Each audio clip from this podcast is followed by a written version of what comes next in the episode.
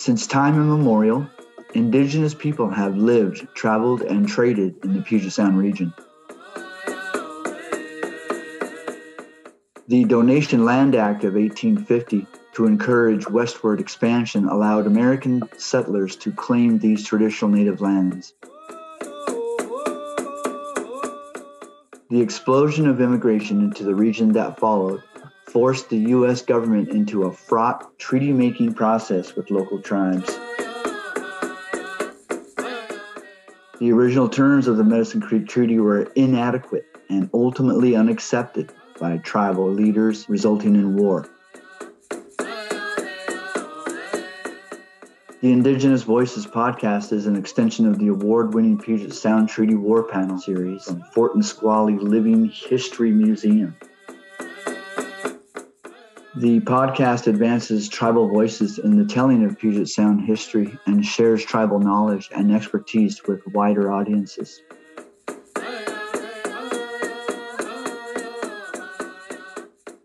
In our last episode, we discussed how the modern food sovereignty movement relates to the protection of treaty rights won in the Puget Sound Treaty War. In this episode, we discuss how language revitalization programs are connected to tribal identity and tribal resilience. We speak with two language keepers Janice Hicks Bullchild, a language student from the Nisqually tribe, and Rose Davis, a language teacher from the Muckleshoot tribe of Indians. Uh, to all Gualapu Si'ia to all my honorable relatives, Yeham Sitsta, I use the pronoun she, her. Yeham is my Indian name. J. Hicks Bullchild Sitsta. J. Hicks Bullchild is my English name. To all Todd Squallyox, I am from the Squally. ati Atitu Ben Hicks Sr. Yafsi Wapiti Makwa. I am the child of the late Ben Hicks Sr. and Donna Choke. Ebach Chad E to Kikibino Dupuy. Yes T to Ray Hicks. Yes C P. Yessie to Virginia Hicks. I am the grandchild of the late Joe Dupuy and, and the late Ray Hicks and the late Hazel P and the late Virginia Hicks. Dai to Altislache. It is good we gather on this day. Oh.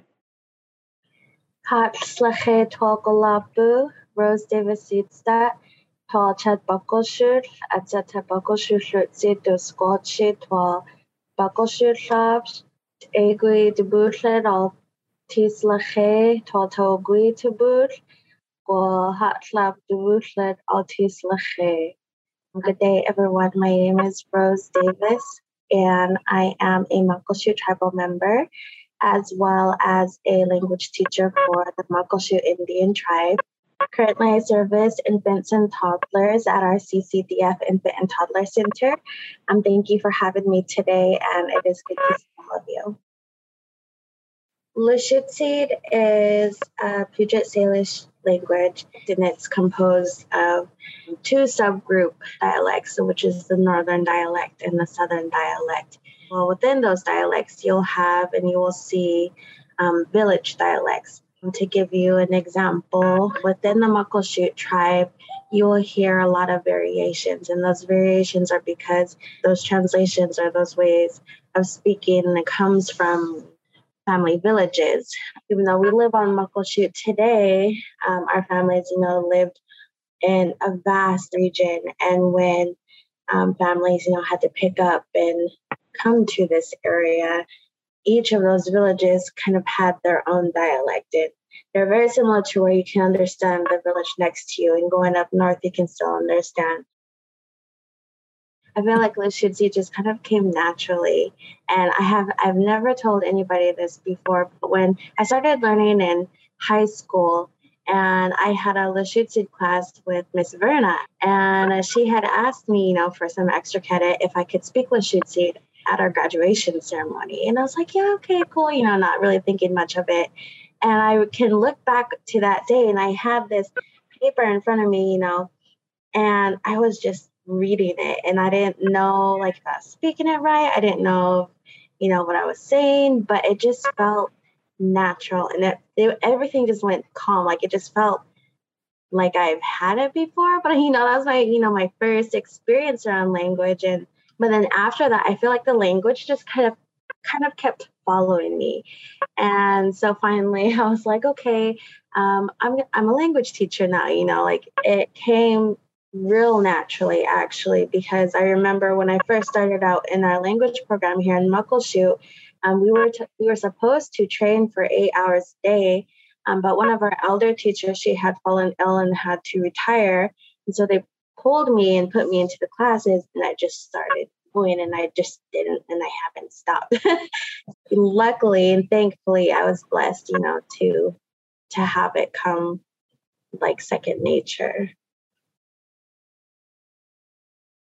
So I started taking the language in 2019 fall quarter at Northwest Indian College, and COVID happened in March of uh, 2020. My language classes still happened at Northwest Indian College, but it was through Zoom.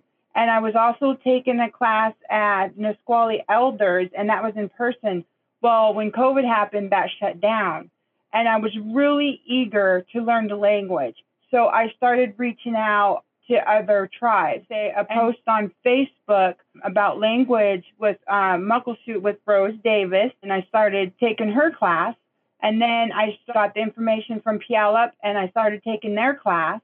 And then I started, I reached out to another person, and I started taking his class. I used the Puyallup language website a lot, and then I also used uh, Tulalip, even though that's northern but I was just really eager to learn the language. It was okay for me to learn um, different village dialect, northern, southern, so that way I could understand everyone, not just one village or one dialect. I would like to be certified one day and to teach the younger generation, but I'm not there yet. So currently I work with infants and toddlers.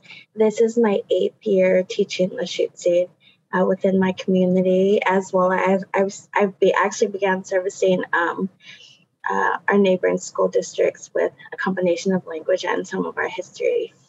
When I first started working, I worked with Head Start ages three to five. Um, after that, I taught kindergarten, first and second, and um, for a couple of years during um, COVID, I worked with adults and adult learners. This is my first year actually working with infants and toddlers. Our youngest baby right now, she's three months old, and um, our oldest child is three years old. Um, I go into the classroom for four hours a day, and I use nothing but the shoot seed.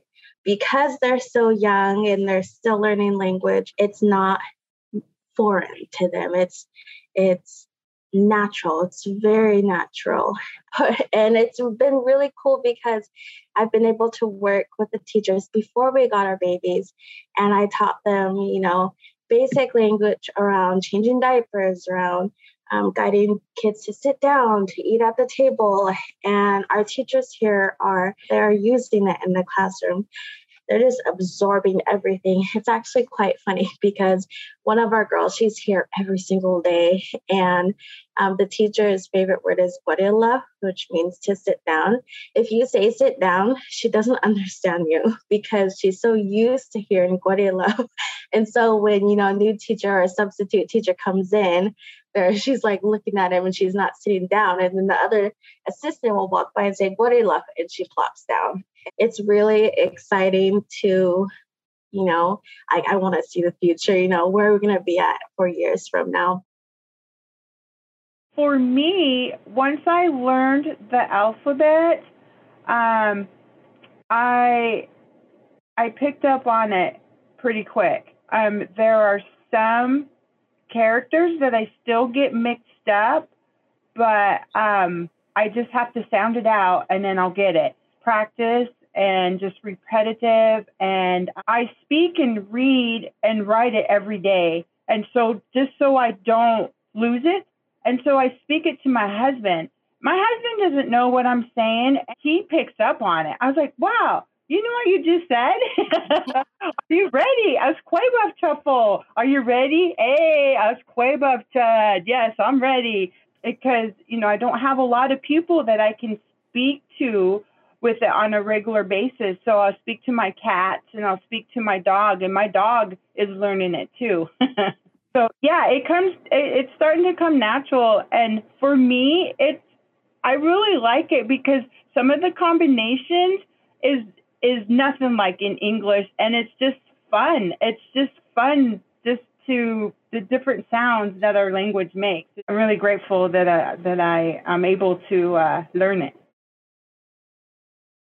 And my early um, stages of learning the language, it was a, you know slightly more difficult because this language, once you fully understand it, you totally look at life very differently. And that connection to the land is really what ties everything together because once I started going out and gathering, once I started going out and just being in nature and using the language, that was, you know, one of the things that I had, you know, made myself do is anytime I go and gather, I always use the language because um, you know, those plants, those animals, you know, that's what they've heard for thousands and thousands of years. Well, once I did that, um, the language made more sense in a way. When we have these variations and different dialects within the language, that language ties back to our ancestral villages. And depending on where you lived, you know, depending on what the things you were doing during that time, you know, might be your word for that month, whereas someone over here in this area, it's going to be different um, depending on, you know, what the weather is like there, what's available there. And so the language naturally ties and just integrates with the land. Sometimes the language will almost mimic a sound from the land, or it's very descriptive. What you see is how a word, you know, might be spoken. Ocean, for example. Um, and just imagine the the sounds that you know the ocean, those waves make when they come in onto the shore. Uh, the way that our people speak ocean is hoch, and it and it's almost mimicking that sound of that wave crashing into the land. Hoch. Learning Lushootseed, uh, looking back, I've noticed that there are a few changes to some of our words, and and I, I haven't figured it out exactly why yet. But uh, for example, the time of December when I first started learning, it was so sheets lot. And that is, you know, it means to put your paddles away. And during that time, you know, when it's getting cold, um, people are going back into their longhouses for the winter. And today we have a new word, and I'm not exactly sure why it changed. And it might be due to, you know, a certain person living differently. Maybe that person's not putting paddles away anymore because they're not on their canoes as much. I, I, I can't, you know, say for sure, but again, depending on where a family might live or depending on where that family originally came from, you know, that might have. And again, you know, with Muckleshoot, we are composed of many different villages. And so, um, but we get to embrace all of our dialects, all of those village dialects canoe journey. Uh, that's where I really wanted to learn the language because I would hear everybody speaking different languages, not just Lushootseed. And it's just really neat to see other canoe families speaking their language and introducing themselves or coming ashore. And so I was like, wow, I want to do that. I want to learn my language. I want to learn Lushootseed. I want to be able to introduce myself, ask to come ashore um, in my language. Before I started learning the language, um, we have tribal events and they have they will have like t-shirts with the language on there. And so i'd be wearing a t-shirt and people would ask me what does that say? How do you say that?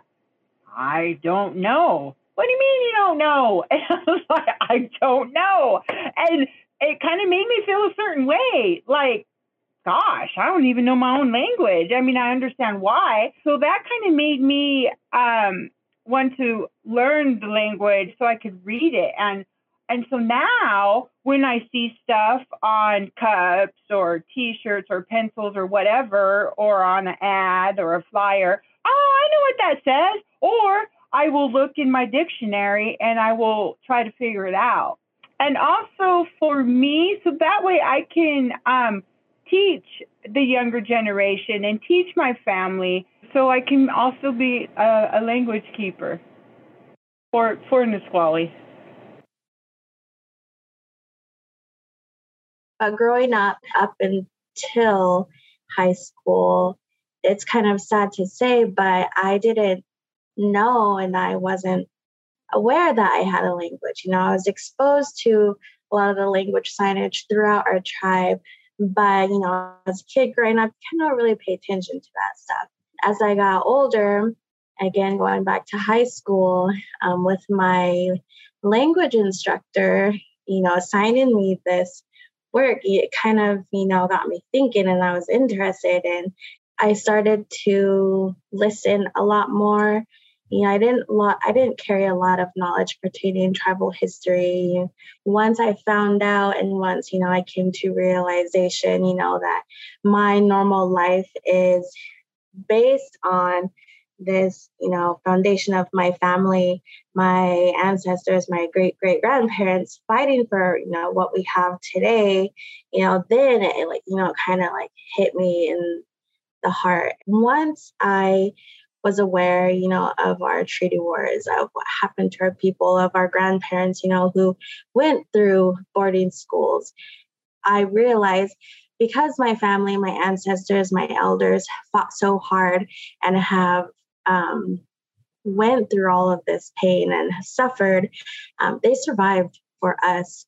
And it is now my duty to take this language and to help our people heal and to um, bring it back. Oh, I'm to cry. um, it's it's it's kind of hard, you know, thinking about that. You know, I've heard stories about what's happened.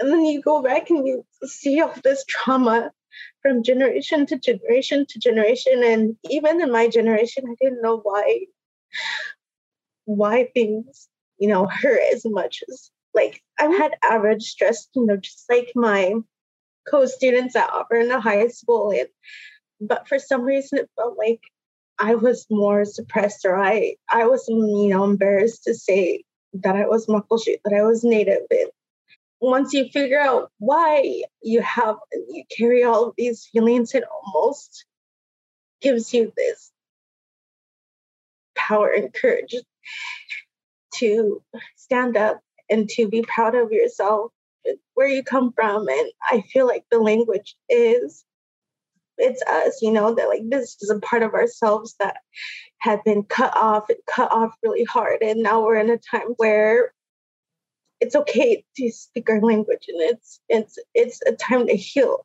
And the reason why I teach is because I want my girls to have that natural connection, just like our ancestors did. I don't want them to grow up and I don't want I don't want it to be lost after everything our warriors have been through. I don't I don't want to lose it. And I want it to come back and I want it to be strong and I want our people to be proud of it.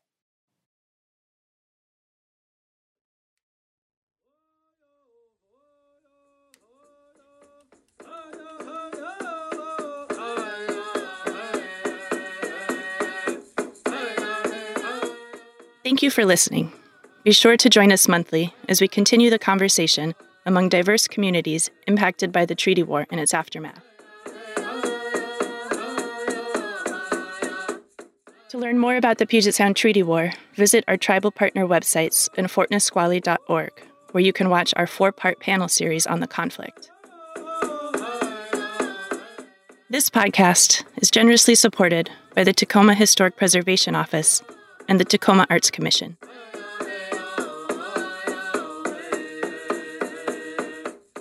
Music by Vincent Johnson, Nooksack Lummi, and Nashani Johnson, Jamestown S'Klallam Lummi.